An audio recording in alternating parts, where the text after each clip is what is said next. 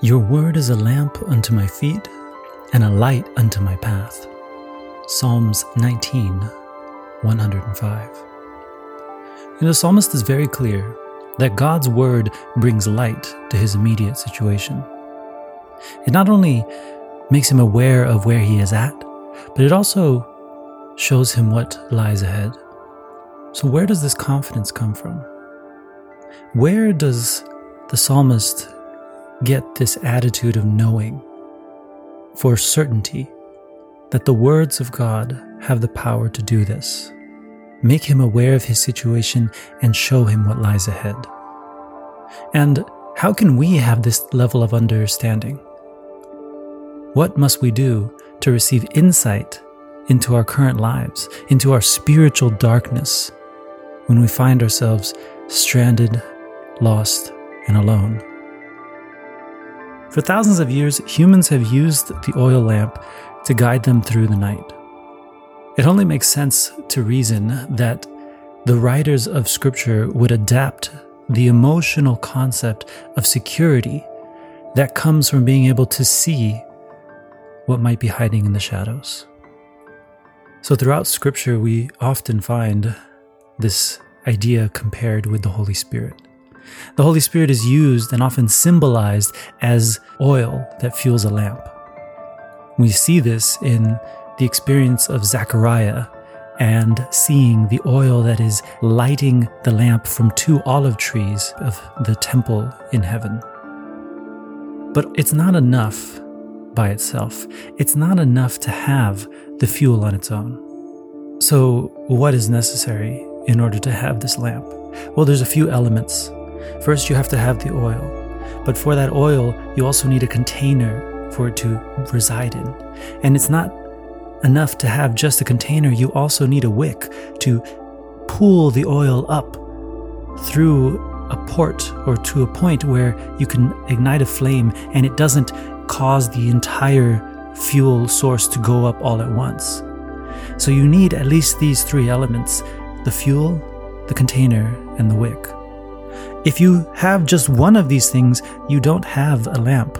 A wick without a container and fuel is just a piece of string, and oil without a container or a wick is just potential energy that is liquid and can spill everywhere. If you ignite it like that, you're likely to get burned. And a container without oil or fuel is just an empty vessel.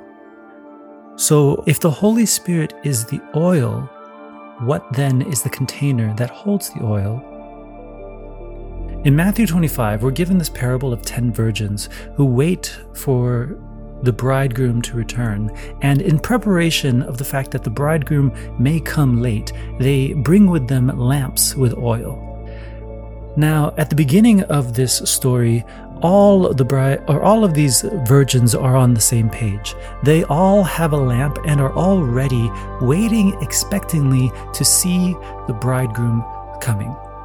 And so they've prepared by bringing a vessel with oil, but we learn as the story continues that not all of them prepared to wait for the long haul.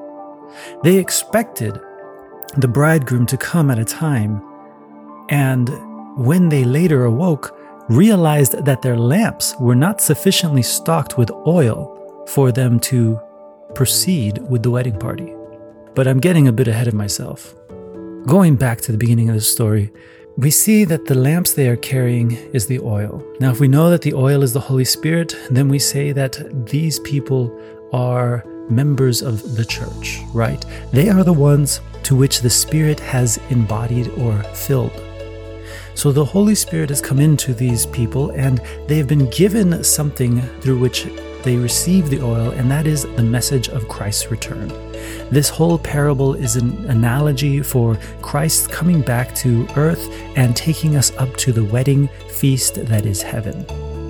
As the example we were given in this story, many of us today have heard, received, and believed the message that Christ is returning. For us, that's not a question. It's just a matter of when.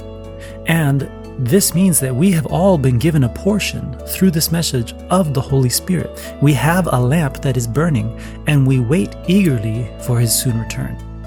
Our job is to cherish this message, hold the light, and let it shine to this world.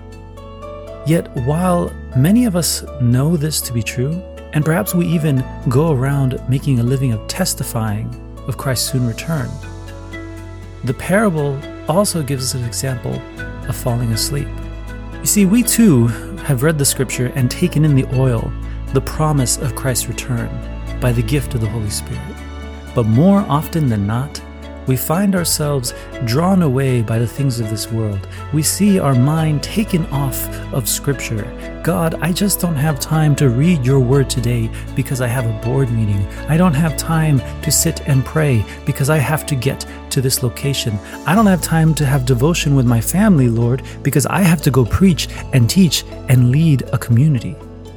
But as the weariness of life begins to creep in and our eyelids grow heavy with the cares of this world, it is easy to forget the one we have been waiting for. And as a result, we find ourselves sleepwalking, going through life without a care in the world, as if this is all one big dream, and forgetting the one we are actually waiting for. The story continues the virgins are suddenly awoken by a call. The bridegroom comes and they get up, and this is when about half of them realize they are missing this key element that they need to join the wedding party. They are missing the oil. And so, in a panic, they say, Quick, give us some of your oil from those who had extra. Extra, as in prepared extra, not carrying extra with them. The extra they had is what they now needed to use to get them through the night as they follow the wedding party. And so, what they end up being told is no, if I give you my oil, then I will not have enough. Go and buy from those who sell. So, in a rush, they leave. They go off into the darkness looking for somebody to get oil from. Meanwhile, those who had prepared stand up and follow the bridegroom. Now, it doesn't say that they immediately entered the feast. And this is the part I think many of us skip. They get up to follow the bridegroom and walk through the night. You see, without warning, each of us is one day faced with a choice a call, an invitation. Arise, my child, and prepare yourself for heaven. Trim your lamp so that it burns bright. For now we must walk through the darkness as we follow the bridegroom into the banquet hall. And yet, as we keep our eyes focused on the leader of our party, we also bear the responsibility to help ignite the lamps of those we meet along the way. See, each of us is called to live a life bound for heaven at different points and times. However, this does not change the fact that without the oil in our lamps, we cannot walk alongside the procession. The lamps we carry guide each one of us on an individual level. Many of us today perhaps are not ready to hear that invitation. And so, as a result, we go through life without oil. Now, perhaps we do try and join ourselves alongside someone that we perceive who has oil. But as anybody who's had to bear the emotional struggles of somebody else would know, you can't do this forever. You can't rely on the spiritual well being and insight, the light of another person to guide you through life. In the same way, we can't get into heaven on the merits of those who've come before us or those who are around us. It doesn't matter if you're brother, sister, mother, father, best friend, family member, whoever, pastor, leader, teacher, none of them are able to get you into heaven unless you have accepted the invitation for yourself. And acceptance of that invitation then means you are given the oil. And once you have that light, it becomes your responsibility to guard the flame, to be responsible enough when people come to you seeking oil. You can help them out. You can help ignite their flame, but the oil can only be received from the one source that can give it, and that is God alone. You see, God is looking for containers to fill with oil. So then, what is the wick? If we are the container and the Holy Spirit is the oil, what is God using to sustain the flame? Well, I would suggest that this is the scriptures. And when you have these three things combined a willing heart that accepts the message of Christ, a source of oil that is the gift of the Holy Spirit, and the scriptures to soak up and draw upon that gift of oil. See, Jesus is the spark that ignites the flame of the Holy Spirit within us. And as we read the scripture, we are led to greater insight through our study of God's Word. This serves as a wick, funneling the oil that feeds the flame of our hearts, and that then allows the light to shine brightly so that others might see the glory of God. Isaiah 26, verse 9 says, With my soul I have desired you in the night. Yes, by my spirit within me, I will seek you early. For when your judgments are in the earth, the inhabitants of the world will learn righteousness.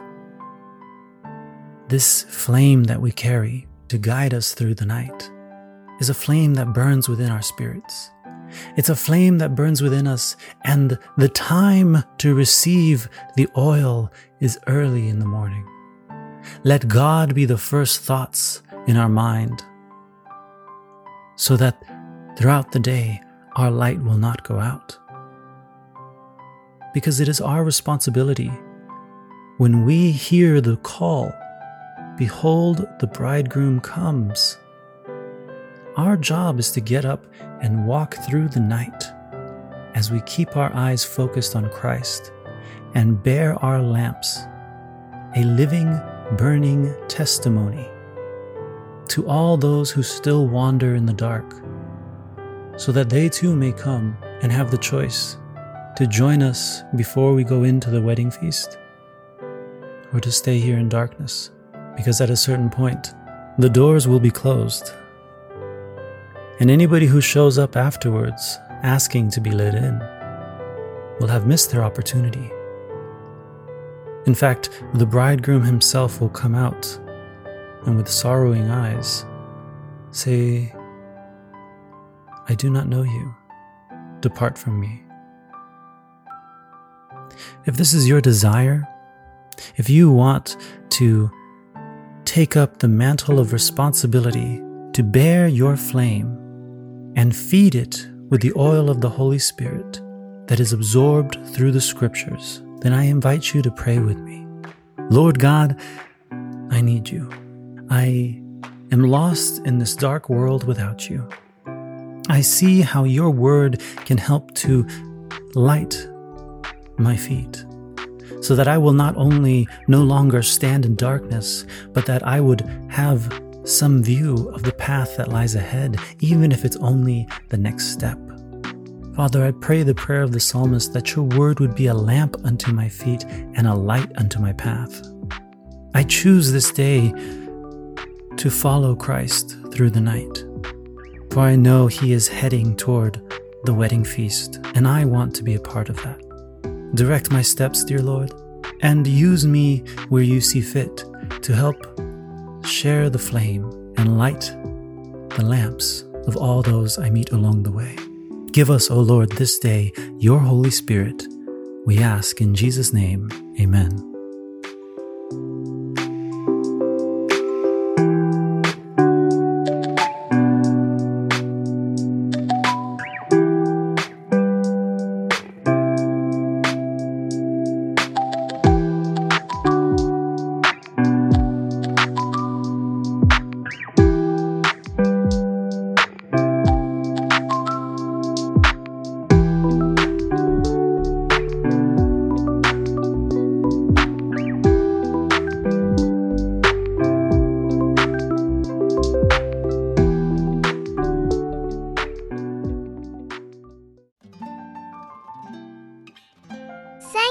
For listening to this week's episode. Here at Eden's Conflict, we are on a mission to transform the way you think about Scripture. If you've been blessed by this podcast and would like to learn more about our other shareable resources, visit us on the web at www.edensconflict.com. Are you looking for a fun after church activity? Why not invite Eden's Conflict to demo our latest game with your church group? For availability and questions, you can message us directly through our Instagram page or send an email to info at edensconflict.com.